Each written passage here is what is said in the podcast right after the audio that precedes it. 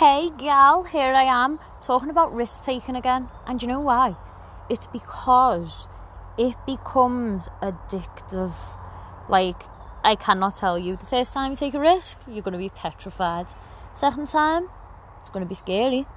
Third time, it's like, do you know what? Kind of living for this adrenaline. Could lose everything, could gain everything. Who is Turn out. So, this is what this episode is about. So, years ago, I had that mindset of I am comfortable.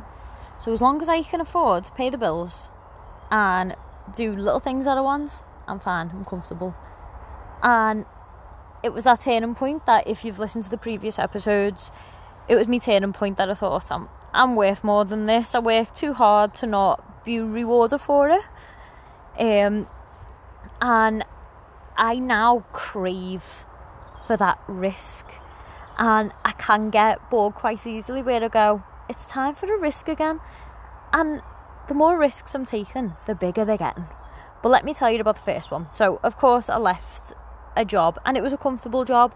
I was always getting hours, you know, we sometimes got tipped. I was fine. I had a, a comfortable wage coming in. It wasn't great, but it was just enough. So then I done my PT course and I remember going to the first gym and it was like, right, you need to pay rent to the gym. Fair enough. And I thought, hmm, how am I going to pay rent to this gym when I have zero clients?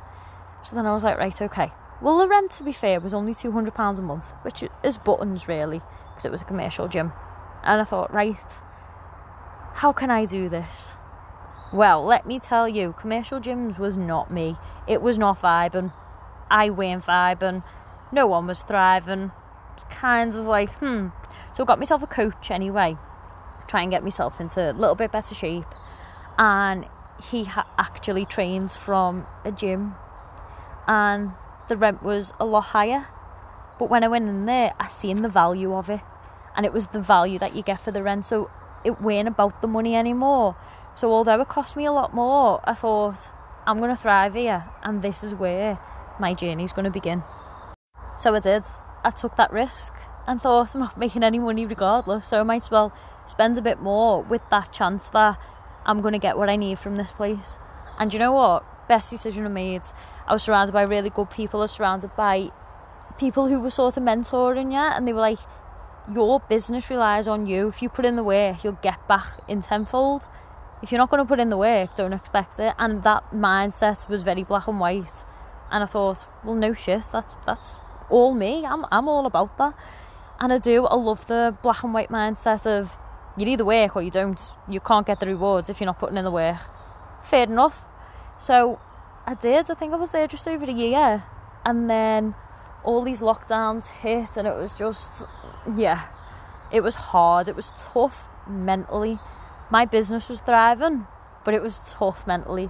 So I did. I started thinking like I've I felt like I was coming to the end of being there. I felt like I learned everything what I needed, but I just felt there was a slight ceiling on my business. That was all. Like I'm I'm not slagging off the place. It was brilliant, but with him for me for my business, it was time for that risk again. It was time to take that risk, and it was sort of like right.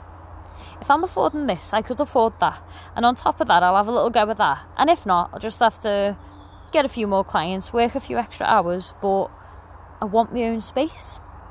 And that is where the Mind Body Beauty HQ came from. And I did, I just thought, right, now's the time. And it took a whole week to get that gym ready, like non stop, and that was in between working as well. Um, luckily, my granddad helped me, mum, like, you know, everyone's on the first year to get that place opened. And it was the best decision because then my business was thriving even more. The girls were thriving more, everyone was confident, they were comfortable, they loved being there. And it's absolutely incredible what an environment and community I've built. And I can say that with chest because I fucking love it. And I'm not gonna lie to you, right? I've been here coming up to two years in my own gym now, and I'm starting to get that taking a risk feeling again.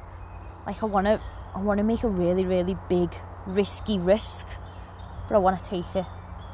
But we'll see. We'll see what happens. Um. So yeah, that's what I'm craving at the moment. That gym basically changed my whole life, my whole business, and I knew that I feel like I'm now ready for more. I'm ready for more, and I know I've got more to offer. More women are going to benefit from what I want, and again, like I said, it's it's that pain and sensation in your stomach that you know I can help more women. I can have a huge impact on the world here, and yet I'm going as big as the world because my clients are over the world now. Do you know what I mean? So let's do it. Let's aim big. Don't worry about how other people think you're speaking.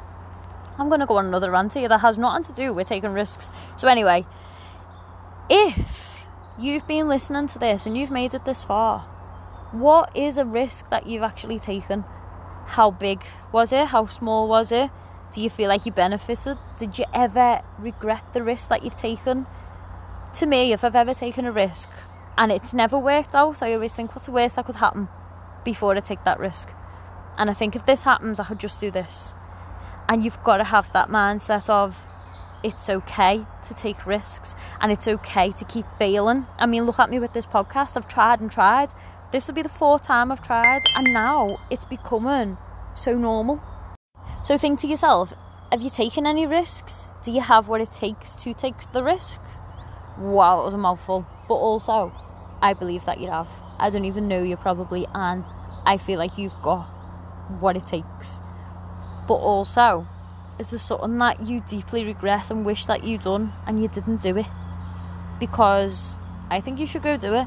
Anything that you've thought of while listening to this it's obviously your calling and that's your slow being and sensation in your stomach that you should also do it. So think to yourself when, when was the last time you took a risk? You didn't stay in that comfort mindset. And let me know if you managed to just do a little first step towards that. Whatever it is that's in your mind, take a little step towards it. What's the worst that could happen?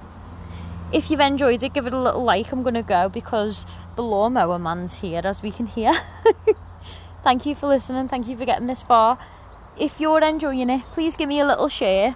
And if you think anyone could benefit from any of this or a little motivation and brighten up the day, please send them it. And thank you very much for listening.